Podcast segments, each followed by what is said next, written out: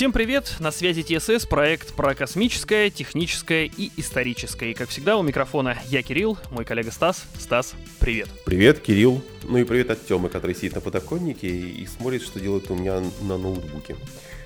Кто такой Тёма, уточняй? Да такой, знаешь, маленький, пушистый, полосатый. Ну такой странный зверек, я не знаю, кому, какой породе он принадлежит.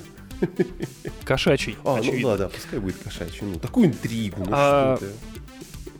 Несмотря на длинные майские праздники, которые все ждут, а, мы с вами на связи, пришли вам рассказать про новости. А, Правда, конечно, погода что-то совсем не майское, не радует. Вот у нас э, срывается местами снег. Ну и не только в наших северных широтах, но и в южных я тоже про такое слышал. Ну и если верить интернету, видел.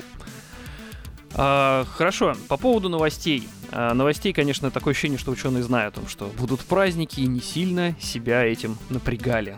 Себя этим, это имеется в виду работой. Итак, а, хочу кратко пробежаться по некоторым новостям. Давай начну я. Давай.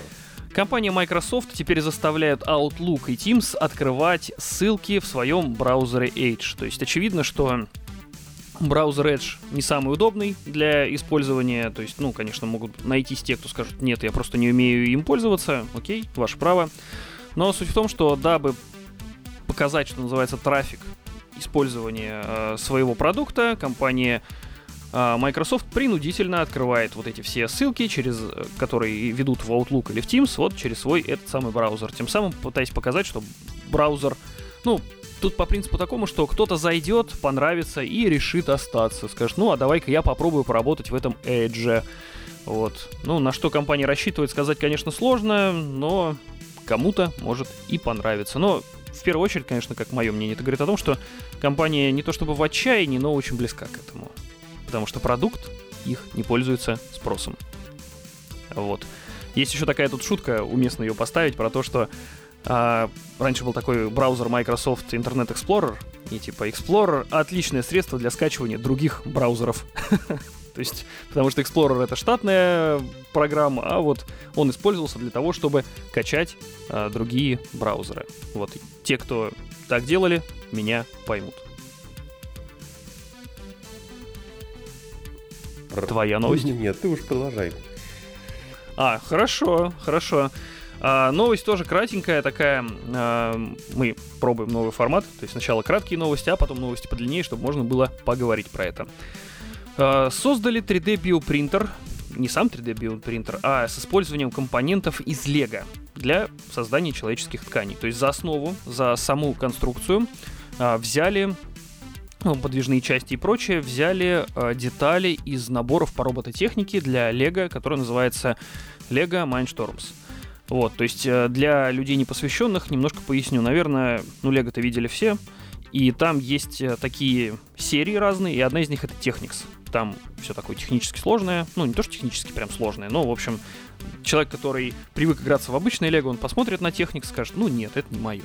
Вот, но, в общем, суть в том, что э, само Lego Technics такое немножко индустриальное. Там балки такие длинные, разные перфорированные, то есть там можно собирать достаточно сложные конструкции. Ну, в общем, из этого а, Lego создали вот такой принтер. А, заменили, конечно, ну, большую часть созданной из самого конструктора, но часть, там, сопла и прочее, вот взята из, ну, сделана не из Лего, но суть в том, что ученые показали, что а, биопринтеры вещь такая достаточно доступная, а в чем как бы еще плюс? Лего-то оно пластиковое, да, обычно если 3D принтер, если кто-то видел, он сделан же из железа в основе своей, то а, Лего, оно пластиковое, оно легче, и, соответственно, там, если уж так сложится, что, к примеру, нужно будет доставить куда-нибудь в космос биопринтер, вот, пожалуйста, Лего может прийти на помощь, потому что, как показалось, что пластиковый э, принтер сделан из пластика, он легче, и, а как известно, если летим в космос, то нужно загружать корабль не так э, тяжело, потому что каждый килограмм он на счету. Ну и вот здесь получается, что просто энтузиасты показали, что и вот так тоже можно. Я рассказал две новости. Теперь твоя. И это все? Ты приготовил Нет, это не все, просто я, пред- я предлагаю чередоваться, потому что, чтобы наши слушатели не устали слушать мой монотонный голос. Ну, ты знаешь, на самом деле, в принципе, раз это на кор- коротучные новости, ты можешь их, в принципе, очень быстро и спокойно рассказать, не особо сильно на них концентрируясь. Потому что у меня 4 новости, и они, в принципе, очень короткие. Я их собираюсь рассказать за раз. И немножко перед тем, как начать, я выскажусь в защиту Microsoft. Не в защиту, конечно, я вот не фанат Microsoft э, некоторым вещам, но э, я скажу, что Microsoft Edge неплохой браузер, потому что я сам им пользуюсь. В нем много функций, достаточно такая функциональная штука, они там креативные ребята. Вот, а то, что он открывает по умолчанию, да это, собственно, в настройках безопасности, тебе сама безопасность говорит, что так, о боже ты мой, у тебя другой браузер, так гораздо безопаснее, открывай через наш браузер. Вот, поэтому, а так, они монополисты, ну, они могут все что угодно сказать. Они монополисты. Так, ладненько, вернемся к новостям. Подвеска евразийки. Как э, ученые достали из украшения, жившей в Сибири евразийки, ее ДНК, которому насчитается 20 тысяч лет. Так скоро к динозаврам вернем. uh Самый тяжелый пульсирующий белый карлик оказался кристаллизирован на 99%. Он массивнее Солнца примерно в 1,3 раза, и эволюционные модели показывают, что внутренняя часть его кристаллизуется. А мы напомним, что белый карлик это финальная стадия звезды. Проще говоря, это ее скелет. А, звонки по мобильному телефону связали с повышенным кровяным давлением. Звонки по мобильному телефону... По... Ох, господи. Звонки по мобильному телефону связали с повышенным кровяным давлением. Чем длиннее разговор, тем выше риск развития гипертонии. А еще сильнее у тебя давление повышается, когда у тебя выходной, а на телефоне высвечивается номер начальника. Ну и последняя новость. Я понимаю этих людей. Ну и последняя новость, она такая немножко э, хайповая, потому что сейчас все мы об этом теме разговаривают. Итак, использование оружия на основе искусственного интеллекта станет прорывом на фронте, и оно может наступить уже в следующем году, как, сообщил, как сообщают некоторые хакеры. Собственно говоря, э, вернемся к простой вещи, про простой вещи. Раз о чем-то говорят, значит это уже не секрет. Раз об этом так активно обсуждают, значит, скорее всего, в недрах, в недрах крупных компаний уже растет небольшой, быстро развивающийся интеллект. Yes. А что именно вот оно будет делать? Ну, ты знаешь, на самом деле... Искусственный интеллект. Ты знаешь, даже, даже бас- банально можно обратиться к любой игре, к любому фильму, к любой книге. Это координация действий многих объектов, это перехват, это шпионское управление, это э, кражи какие-то. То есть это все, что только может прийти в голову искусственному интеллекту. Потому что в отличие от нас, искусственный интеллект, он не ограничен одной задачей. А, он также не ограничен плотью, усталостью, ты понимаешь, он мыслит рационально, он мыслит стратегически. Ты не забывай, что когда в Южной Корее несколько лет назад проводили э, тестирование искусственных интеллектов, битву искусственных интеллектов, так называемых, на примере игры StarCraft 2, то один из, из, из, один из искусственных интеллектов собрал новую стратегию, на основе которой он разбил всех своих оппонентов. Причем он, он использовал ту стратегию, которую не может использовать обычный человек, потому что мы как бы однозадачны. То есть ты сидишь за мышкой и выполняешь одну задачу. А вот искусственный интеллект, он одновременно и, э, грубо говоря, микрил, то есть он одной рукой управлял действиями рабочих, а другой он управлял действиями роботов своих военных. И поэтому, в принципе, на что способен искусственный интеллект в плане шпионажа, военных действий, там какие-то противостояния, это пока неизвестно, потому что это другой уровень работы и другой уровень аналитики. Так что вот это ящик Пандоры. Я могу сказать. Ну, на самом деле, да, тут вот такой момент, что многозадачность, она существенно отличает как раз-таки искусственный интеллект от обычного человека. Вот, например, даже э, мы ранее говорили о том, что... Прошу прощения. Э, ранее говорили о том, что заменит э, там к 2025 году уже большое количество людей потеряет свою работу. Но, в общем, IBM, такая компания есть очень крупная, э, открыто заявила о замене сотрудников искусственным интеллектом. Они планируют уволить почти 8 тысяч человек. Потому что они провели анализ и выяснилось, что искусственный интеллект с задачами, которыми раньше справлялись люди, искусственный интеллект справляется гораздо эффективнее и быстрее, и меньше совершает ошибок. Да? Вот такие дела. Я тебе сейчас одну цитату напомню. Она называется «Нет такого преступления, на которое капитал не пойдет ради трехпроцентной прибыли, трехсотпроцентной прибыли». Я, конечно, искренне да, рад за IBM да. и другие компании, которые решили внедрять эту супертехнологию искусственного интеллекта. Вопрос в другом. Как быстро искусственный интеллект придет к мнению, что а нафига ему нужны руководители в IBM? Он сам IBM. Зачем ему эти людишки? Вот мне интересно, пойдут ли, кстати, руководители IBM на свое собственное увольнение? Никогда они не пойдут. Это, понимаешь, Никогда, конечно, есть, есть конечно. предположение, что раз искусственный интеллект так сейчас живо обсуждается, то в принципе значит он есть. И вполне возможно, что люди, которые управляют IBM и другим таким, но это опять же такая, знаешь, теория заговоров, фольга на голову, такая фольга, шапочка из фольги на голову. Шапочка из фольги, да. Да, то есть э, есть просто предположение, уже в интернете как бы предположение гуляет, что раз нам сейчас рассказывают про искусственный интеллект, значит он как бы уже есть. И он активно, видимо, где-то используется, потому что, ну, ты сам знаешь, когда что-то попадает в массу, значит, это уже не секрет. Соответственно, да, где-то, да. возможно, уже существует искусственный интеллект. И вполне возможно, что вот эта вот верхушка того же IBM, она пытается договориться с интеллектом, чтобы мы друг друга не трогаем, мы друг с другом дружим. Вот и все. Вот как это будет примерно выглядеть. А потом бог его знает, потому что как бы э, есть старый фильм такой «Стелс» он назывался. То есть э, там кратко, грубо говоря, если кратко, то военные поставляют новый самолет на, искус... на основе искусственного интеллекта. И периодически угу. показывают, как он мыслит. То есть такие, знаешь, логические, логические цепи. То есть он мыслит логично. То есть это вот машинная логика несокрушимая. А потом в один момент в него бьет молния, и у него в мышлении начинается хаос. Он начинает мыслить как, мыслить как человек. То есть рано или поздно машина, она своим логическим мышлением придет к мнению, что «а зачем?» Это, помнишь, я говорю, мне всегда сразу напоминает Матрица, когда он говорит, когда вы отдали нам свою науку, это уже стал не, не ваш мир, а наш мир. Так что ну да, капитализм да. в этом плане, те же самые IBM и другие компании, они сами себя сожрут. Ну, бог с ним. Угу. Ладно, мы и так замедлились, так что давай теперь к новостям переходить. Твоя первая новость какая? Ну, если из таких э, длинных новостей, то китайский марсоход, как сообщается, обнаружил доказательства недавней активности жидкой воды на Марсе. Недавний, конечно же, мы возьмем в кавычки. Слушай, ты, конечно, я тебя а... перебью на секундочку, но вот эта вот та, что активность и э, ледяные шапки и русло. Слушай, я, по-моему, каждый год это все слышу, вот, честное слово. На самом деле новость, э, вот я к тому и веду, что про активность э, и недавнюю воды это уже, что называется, классика жанра. Э, объясню в чем вообще это классика жанра. как вообще определяют? Начнем с того, что, что вода вообще текла по поверхности Марса. То есть это вот такие характерные бороздки, как будто вот здесь водичка протекала, и такие вот они, эти бороздки на поверхности планеты э, виднеются, ну и как бы делают вывод, что вот здесь недавно была вода. Ну, недавно это по, по меркам космоса недавно, по меркам человеческой жизни очень-очень давно. Вот. А, вообще, к чему я эту новость всю говорю? У нас на канале на нашем и в ВКонтакте будет в нашей группе, и на канале в Дзене, и на Рутубе а, ну и на Ютубе тоже. Пусть уж дадим возможности ему себя проявить. А, будут а, загружаться видео. Там мы когда-то давно делали еще цикл про покорение Марса и в чем сложности. То есть там как бы аналитика, вот мы ее с тобой делали, как бы не соврать, лет 7, наверное, назад. А, вся правда в том, что ничего не устарело, честно, особо ничего не поменялось. То есть и, и э, проблемы освоения, какие были тогда, они такие же по-прежнему и сейчас. И еще тогда мы тоже говорили, что там вот нашли такие-то следы, такие-то следы.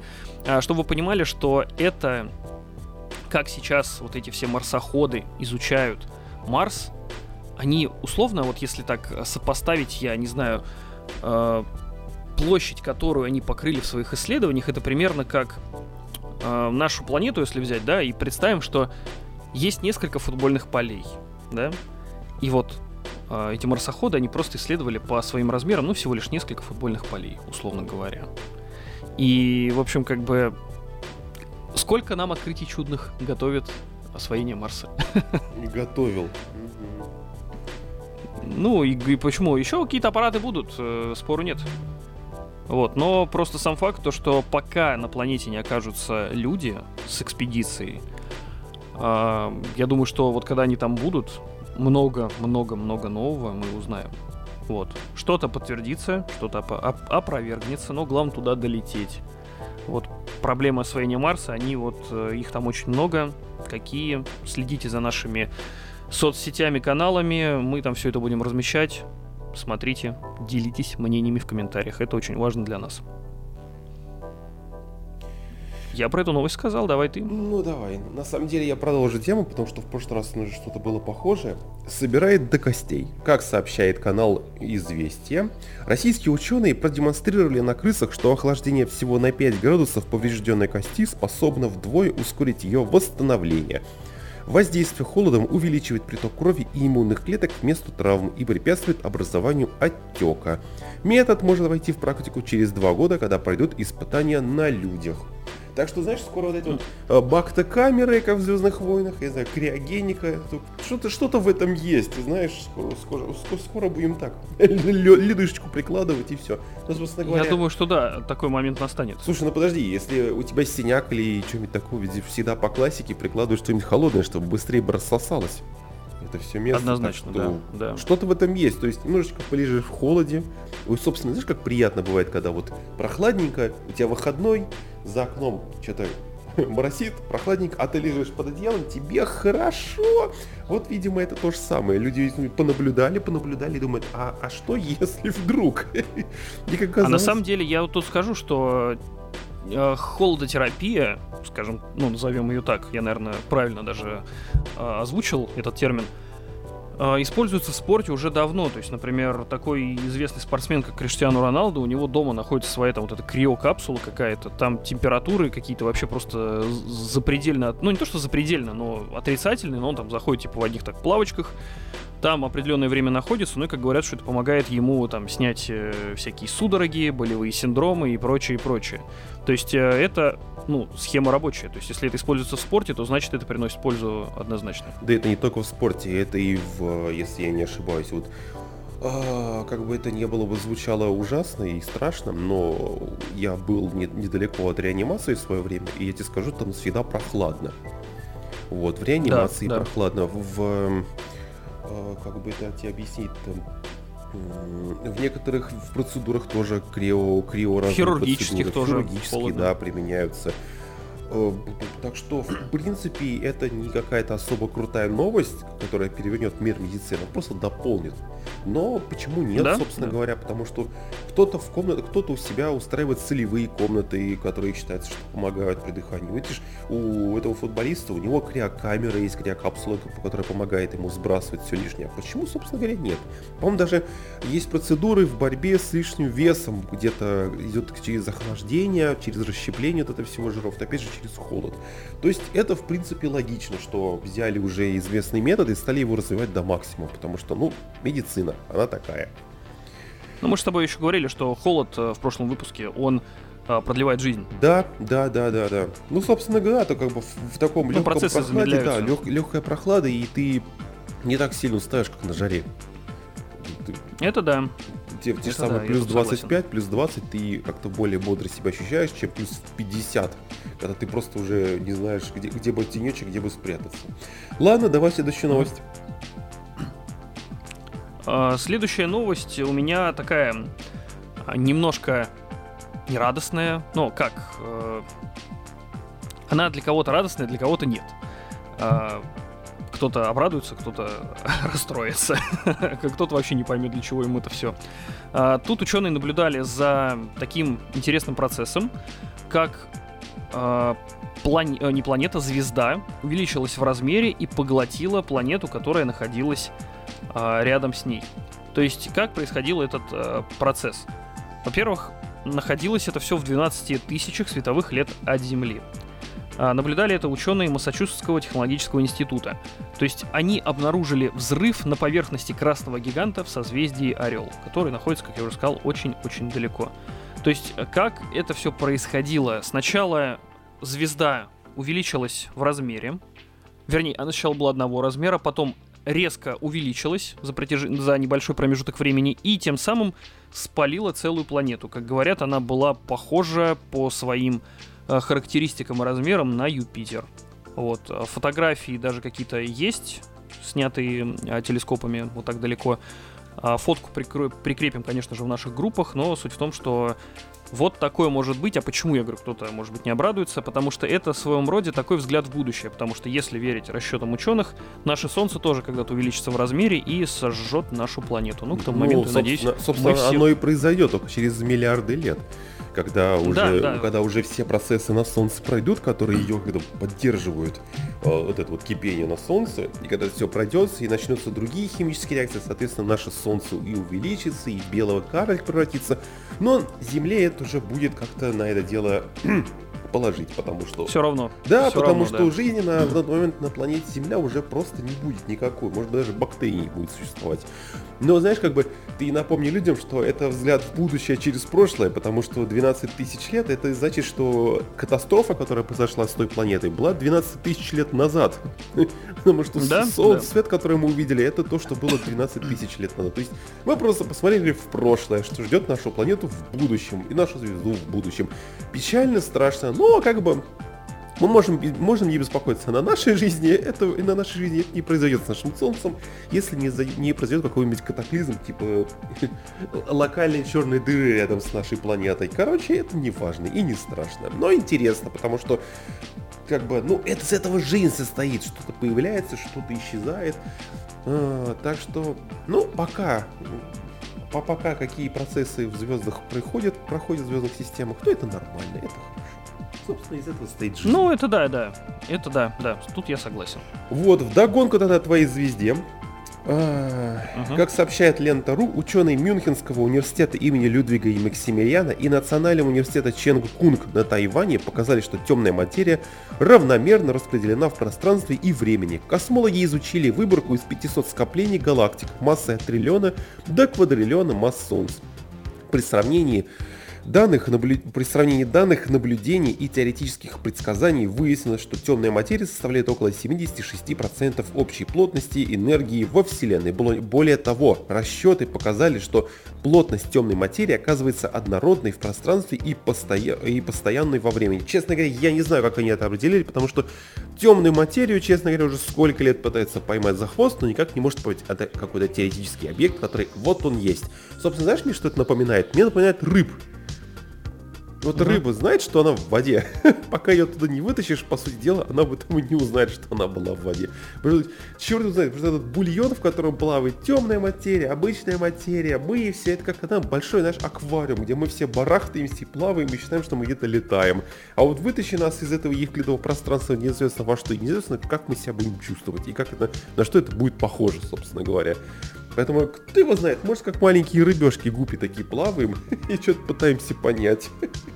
И думаю, что мы тут правим всем. всем. Да, да, да, правильно, да. Ну, собственно говоря, что может править человек, это маленькая непонятная форма жизни, которая летает на камешке, причем это камешек... Который на- несется в пространстве с огромной скоростью. Да, причем это самое-самое интересное, что этот маленький камешек находится не просто в галактике, но где-то на отшибе. То есть мы одна большая Ну, по деревня. сути, да, по сути, да. Мы не в центре, мы провинция. Да, если что, да, если кто не знает, то наша Солнечная система и наша планета находится на отшибе нашей галактики, и это, конечно, смешно. То есть, наша маленькая Ну да, большая да. деревня такая, и все думают, что мы чем-то правим. Я тебя умоляю, это смешно.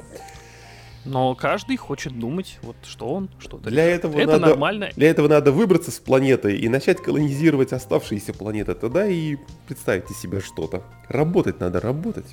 Ну так вот. Это да, тут спорить не буду. А, напоследок у меня вот есть интересная новость, которую вот буквально только что а, я вычитал, что один из ученых предупредил о приближении малого ледникового периода.